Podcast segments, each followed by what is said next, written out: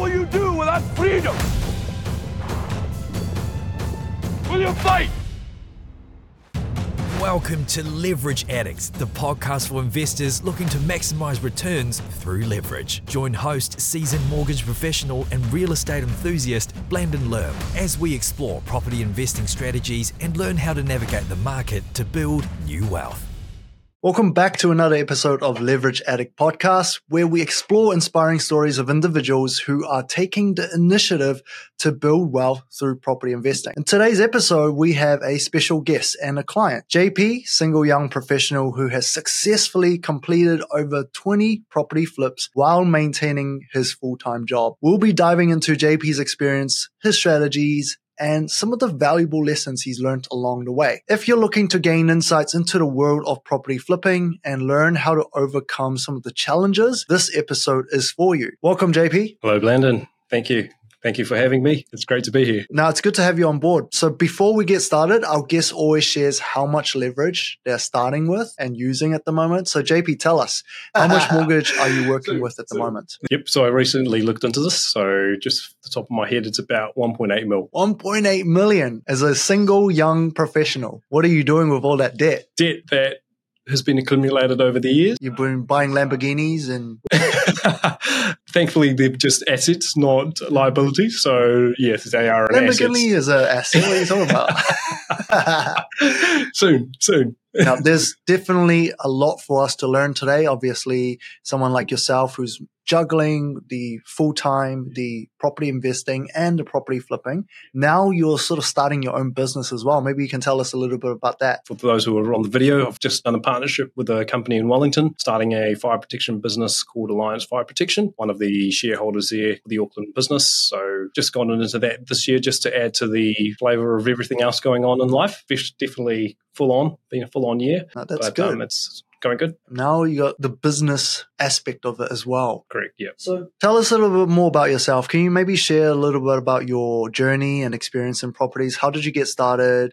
and what motivated you sort of to go down this path? Yeah, it's been one heck of a journey. I've always had an interest for investment and also for business. My dad had a business in fire protection. That's how I got into it. Been working with him on the tools since I was young. My mum's always been a passionate investor in property. They helped me get into the space as well and go into it in a bit more detail uh, later. But yeah, since I was young, I've always liked the investment space, property space. So as soon as I graduated from university, that's all I did was just learn, learn, learn. What could I do? Property wasn't in the picture at that time because it just seemed impossible to get into that space. But I would be attending seminars, going to yeah property events, etc. And that's where I came across GRA and their property school. And then I met Blandon there, right. surprisingly, um, who was also doing that course at the time. And I also signed up for their mentorship program, which was a coaching program. Yeah. Um, which got me into the flipping. So, how I know JP, if you guys didn't know, I know this guy from university. I was a couple of years up, know his brother, Sam, and just saw this guy around. Like, this guy's always like energetic, real positive. And then a few years later, when I went to the GRA course, I, I saw him. I'm like, oh, this guy's really motivated in properties. and then we became friends and yep. sort of like, yeah, started a working relationship. Yes, correct. Yeah, yeah, that's right. Yep. So, yeah, that GRA at the time was pulling through a few things and the market was slightly different that time. But yeah, it was good. I think me and Blandon were kind of in our early stages on both of our journeys. So, so tell us about that first property that you did. So the first property was in New Lynn. So this was a property that my um, parents had invested in. And essentially, as I was learning, equity was my big, or cash was my big setback. So at that time, my parents were grateful for my parents who gave me the opportunity to use the equity in that property to start my flipping journey, which is where I got into property flipping and trades. Because there wasn't enough in that property to actually buy a house with a deposit, I had to still utilize that cash and equity and maximize it, which yeah. where I got into flipping. That's when I got into flipping. So essentially, what they did was like they did a top up on a revolving credit facility. And like, mom and dad, I'll give you guys a return, really into this property thing. And so you went to do joint ventures because that's quite interesting, right? Like, because you were starting out and you connected with a couple of the guys in GRA. It was all just kind of a domino effect from there. So when I joined up to the coaching program, I still hadn't sorted out what I was going to do, I just used all my life savings as a young graduate who just came out of university and put it into this, just really taking the risk and saying, look, I need to learn this. And I went, yeah, my parents at that time again and said, look, I've learned all this stuff from this property course and coaching. Really want to implement it, but it seems I'm on a setback. But at that time, they they trusted me for that, and I'm super grateful for that. And yeah, it's I started doing JVs from there and meeting a lot of people. They could really see the drive in me where I was just yeah, fine looking at properties all day, every day, and finding deals left, right, and centre. So at that time, it was really who could I find to partner with in terms of funding property flip for me because that was where I was short. So that's where my JV journey started, where I would do the renovation, pay for all that cost of side of the flip, and then I would my JV partner would just fund it and settle it, and we would split 50-50 at the end. Yeah. So it's quite interesting because what you guys did was like, well, you had the revolving credit to do the renovation, and then your business partner at the time they could come up with the deposit. So they there was two other groups, and then they come up with the deposit, and then you borrow the rest from the second tier lender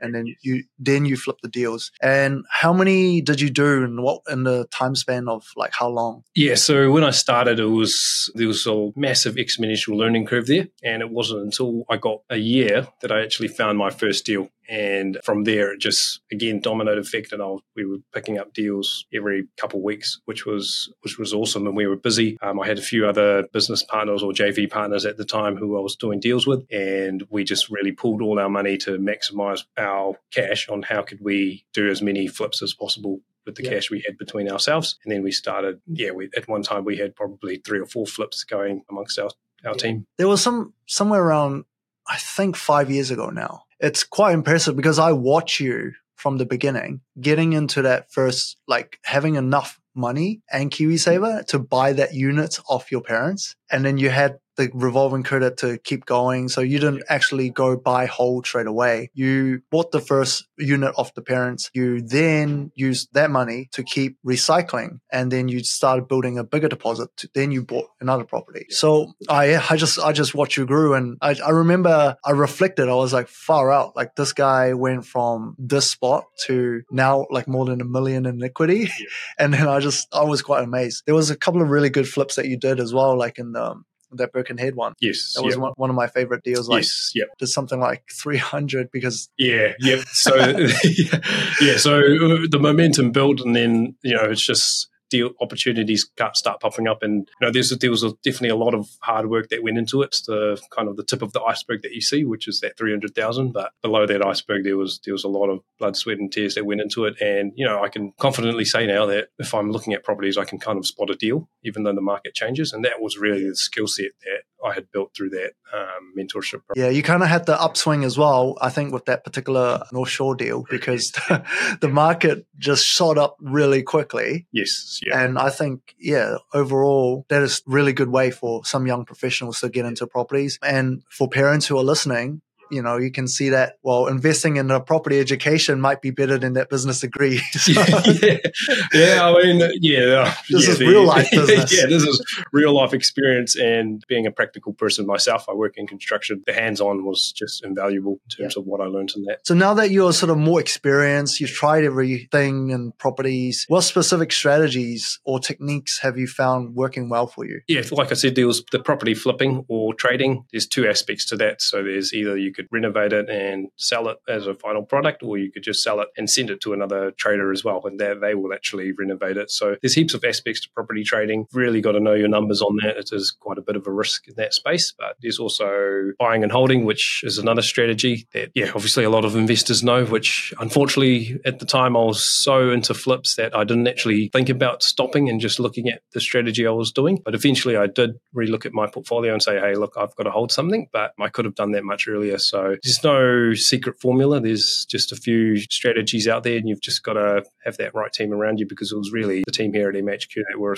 looking at my portfolio because they re-look at my position all the time and say, hey, why, why don't you stop and re-look at your thing and see if you can buy something to hold instead? And it was, that's where the coin dropped and said, okay, let's do yeah, that. Yeah, that's so important. Such an important lesson because you can get in the motion of just like, okay, buy, sell, buy, sell, buy, sell. And then you're making really good coin on that side, suddenly you forget about the actually purpose. the the most important thing is, is yep. just to get that long term yes. equity growth. That's right, yeah. And a few of the deals we sold, I, I look back and I'm like, oh man, we bought that for six hundred thousand. Like, you know, this is in Auckland, in West Auckland. These are good, solid income homes. So looking back, it's you know, hindsight is always better than foresight. But looking back, it should have held at least one of those deals rather than just flipping all twenty. No, that's that's really good sharing. And so, what prompts you to go JV? Like, obviously, joint venture is an interesting aspect, right, with property investing because normally people are like, no, I just want to go by myself, right? What challenges were you facing at the time, and why did you choose to go joint venture? Yeah, so when I, when I started property, I was still I was the youngest of the crew. So you know the course I went into, I was the youngest guy. I was probably 24, 25 at the time. Um, I was surrounded by a wealth of knowledge, and that was my biggest advantage as well. Where I just said, look, if I can surround myself with these guys, because a few of those traders in that group were very experienced, and um, I'm actually very blessed to have uh, been able to work with them because the knowledge I learned from them was excellent. So JVs are a great way not only just to you know take. It's not about what I, what can I get from this it's also what can you give. But if you surround yourself with the right people in your JV with your JV partners it's it's excellent because you can learn so much from them. They can learn so much from you. It's all about a win-win situation because essentially this is a business so Yeah. it's got to be a win-win for everyone. But JVs are definitely the reason why I chose it why, why I chose to get into JVs was really to give me an acceleration if you do it by yourself you could probably do it but if you do it with 10 15 people you've effectively got 15 people working with you to try and achieve the same goal Or would you do a JV with t- 15 people, though? probably it's probably a bit hard, but um, yeah, at one time we were our JVs were about four or five of us. Yep. So and those that worked out quite well. So property trading, yes, there is an upside and, you know, it's very cool when you see like a six figure profit, right? After you pay your GST, after you pay your tax and everything. But also it can be very risky. So what are some of the biggest obstacle or challenges or big lessons that were costly that you learned during this journey? How did you handle it? Maybe you can share with us what some key lessons here. Yeah. So, so yeah. So you know, every investment, and whenever you go get into any investment or business, there's always a risk factor to it, and you can either do nothing or you can analyze it and really determine what the risk is. But at the end, you have to take action. Up to a certain point, I had made money, which was excellent. I was on a high, felt like I was on top of the world. Nothing could stop me. And, you know, eventually we, I got into a development flip, was a contemporaneous settlement, settlement, which means we don't ever own the property, but we clipped the ticket along the way. And unfortunately, the market turned and the developer was unable to settle. So in that case, what happens is we have to settle. And the biggest lesson there was, unfortunately, I had put that property in my personal name. So I was now in the position that I could get sued personally. And obviously, having a portfolio in my the back of my name put me at risk. He, heaps of lessons out of that deal, but it was a big eye opener for that one. Fortunately, it is what happens, and you've just got to pick yourself up and So what would you do differently next time? yeah, so for next time, I would definitely put the property in a company to limit liability, which is why they're called limited liability companies. Not in the sense to do that because you want to screw someone over, but you really just want to protect yourself, your own assets. So every time I put a prop offer on a property now, it's definitely going into my trading company, not into my own personal capacity. So how did you get away from it? Like why didn't they sue you for for your million bucks? So, so, so we don't actually know how much they could have sued or whether or not they would sue. But um, yeah, the, I had some pretty good business partners in that deal, who all JV partners, and they let me off the hook. And we eventually came to a settlement with the developer to fund some cash for not settling, and also came up to, with an agreement with the owner of the property on the other end. Just so you guys know, whoever's listening, that deal, I did that with JP. and we actually shared that lesson in the first episode of the Spotify. So me and Andrew sat down and we talked about some of the key learnings. That was one of the deals because the market shifted so quickly. There was so much lessons. We made like really good money when it was on the upswing. And then suddenly it's like musical chairs, right? You're just like on a roll and then boom, there's one deal just stop you in your tracks and you just have to rethink about everything. So- Yeah, and, and looking back, you know, we did the right things. We we did the numbers, we calculated what our end values would be. So as a from a business perspective or from a analytical perspective, we did what the right things. But unfortunately there just wasn't enough outs for us where we had locked ourselves in with one way in and one way out. And Blandon does talk about that in his course, which unfortunately at that side, looking back at hindsight, I was very tunnel vision at that time and I decided, look, let's take the risk. And we agreed to do that. And unfortunately, we were burnt on the other end. So, Yeah. yeah, I do take a lot of responsibility There, on there was a. deal. I mean, you know, we had the deal heat. Like when what was the deal heat? The deal heat is way, basically when you're doing deals and you're like, oh my gosh, we got to do another, we got to do another deal, and we were kind of in that mindset because I did have like reserve about doing that deal because we had to overpay. So maybe let's just walk through that deal since we are talking about it. Like essentially what we did was we had one site and we flipped that so quickly, right? There was margin for our buyer and there were margin for us. We bought it in such a good price that you could just develop the backyard. You could actually bulldoze it and put like five apartments on it, three story ones. And so it was a really good deal. We offload it before we even settled, right? So we only had to put little money in. We hit up the neighbor before we sold it, right? Yes. We're like, hey, you want to sell your one together? But they said no. They're like, oh, I want to hold on to it. But then after we sold that, that neighbor actually came back and said, "Oh, I'm ready to sell now." This is, but like they slapped a ridiculous amount as a sell figure, and I was like, "No, I don't. I don't want to deal with this person. Like this, like person's so greedy, right?" Yes, yeah. you know, like JP was like the good cop here and just, you know, kept managing that relationship. And it was, it came down significantly, but it was still overpaying, I would say, probably by like, I don't know, 300,000. Yeah. About that. At that market, yes, yeah, Yeah, correct, we were yeah. paying like yeah, quite a ridiculous amount because the way we did that deal, what the reason why we paid extra was we looked at the numbers on the full corner site. So we have both sites and we sold it. There was a significant margin for the developer, Yes, and yeah. we make sure that they still had 25% so that we can make the difference. So like if we're buying it with a 32% margin and we sell it at 25, we make the 7% still, yes, yeah. not on the land value, but on the overall project value. And that's exactly how much we sold it for. We got the price that we want, but the market turned. Exactly, yes. And as Blandon alluded to, we did get an unconditional offer. So we had essentially sold it, but there was a long settlement on there. And unfortunately, with that settlement came time. And by that time, the market was slowly shifting Yeah. and the bank's appetite to lend had changed. So, We even went to back to the guy that we sold it to, like, hey, like come into the do the JV with us and we'll give you 50% of the profit. Yeah. They did nothing, right? They did nothing. We locked in that trade and yeah, the, the market turned. But um ton of lessons there. Like it's so important to just have a backup strategy. And the biggest lesson I think is just don't stay away from the fundamental. We went away from the fundamental of like just buying property for the value it is worth, opposed to like, okay, we got this future value, we'll overpay on this side. And and I think we just, we went, we overstretched way more than we should have. Like the fact that the option of should we settle that came up, but we couldn't because we were just overstretched. Whereas if we had bought something, you know, with two million max for both sites, maybe it was something we could have looked into. But we were way overstretched on terms of capital that we had amongst ourselves, Yeah. and because the market was changing, the banks were just. Uh, yeah, it was very difficult at that time to get that lending. So, But in saying that, you know, would I do it again? Probably. Maybe do it a bit differently. Probably do it a bit differently. Yeah. Just be really, really strict on our numbers. yes, yeah, Yeah. yeah, yeah.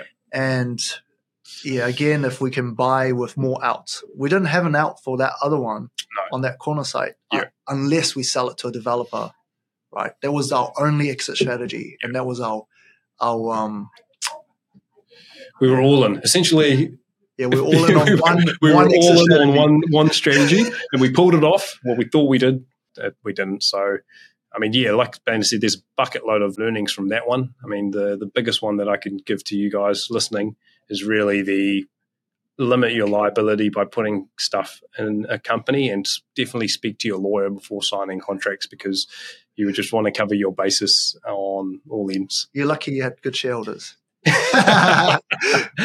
Shout out to the Otherwise- shareholders. Otherwise, um, maybe they would have just let you fall on the sword by yourself. no, that's good. Like, um, yeah, but I would I wouldn't trade that experience. Like, it's it's like real life MBA, you know. Um, and that's definitely stuff we can use to build on, right? Yeah. So, the other thing that is quite interesting is balancing your full time job, Yeah. Also on top of like all of this thing, you're all of the the activities you're doing in real estate how do you how do you manage that what what are some key tips for somebody that's like oh you know well, first of all, you don't have kids. I think maybe that that is definitely a huge one. But let's just say someone who's young professional. Yeah. How should they have this mindset of being able to manage both? Yeah, I mean, as I mentioned at the start, it's a it's a massive time commitment. You've really got to determine whether or not this is something you want to do or how much you want to get involved. Really, if you're young and you've got a full time job, it really comes down to your time management and what you do outside of your nine to five. Really. Um, luckily for me, uh, I work in construction. So um, at that time, I was a project manager. So I had sites all over Auckland. Um, and that was a massive advantage because I was able to go to different sites and at the same time try and sneak in checking out a property or calling an agent to saying I'm driving past a property, can I get the files? So there's advantages, but I was just you've got to be smart about your time. You, you know, ev- back then or even now, every hour was precious, and I would maximize that every hour I had. And from five o'clock till midnight sometimes I would be looking at properties, doing numbers. I'd be sending it to Blandon and there was times where I would just tell Blandon, look, Blandon, I've got unconditional on this property, sort me out my finance. And he would just be like, oh, okay, sweet. Let, let, let's do the deal. So, you know, that's how confident I was in my numbers because I just spent so much time in it. And, you know, I've had many midnight spreadsheets from JP, by the way, just letting you guys know. yeah, you know, there's the, the my mindset. If, if to put it down to a mindset, it was don't quote me off the top of my head, but it's like the ten thousand hour quote.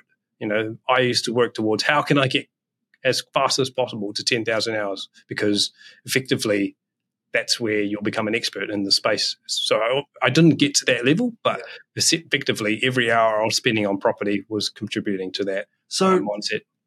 it's hard for somebody to have that l- level of motivation and Yeah. focus. What is it that is motivating you and driving you to, you know, Yeah. put in the hours? Yeah. You know, on top of your busy schedule Yeah. on on your job is quite demanding Yeah. already. What what's driving you there? Yeah, it's interesting you ask that because now that I'm 30, um, my mindset back then was I don't want to be grinding when too hard when I'm in my 40s or 50s. You know, I'm still young.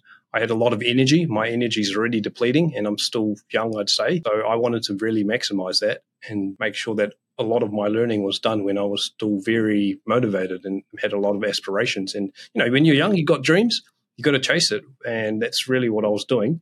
And um, you know, it paid off big time because if I'd started now rather than back then, uh, my energy levels are lower. I'm much more busy now. I've got this business I've got to focus on. So there's different priorities, and once you add kids to the equation, you've got to manage that. So I think when you're young, you've got time. You're you're still single, especially, or even with your partner, bring them on board.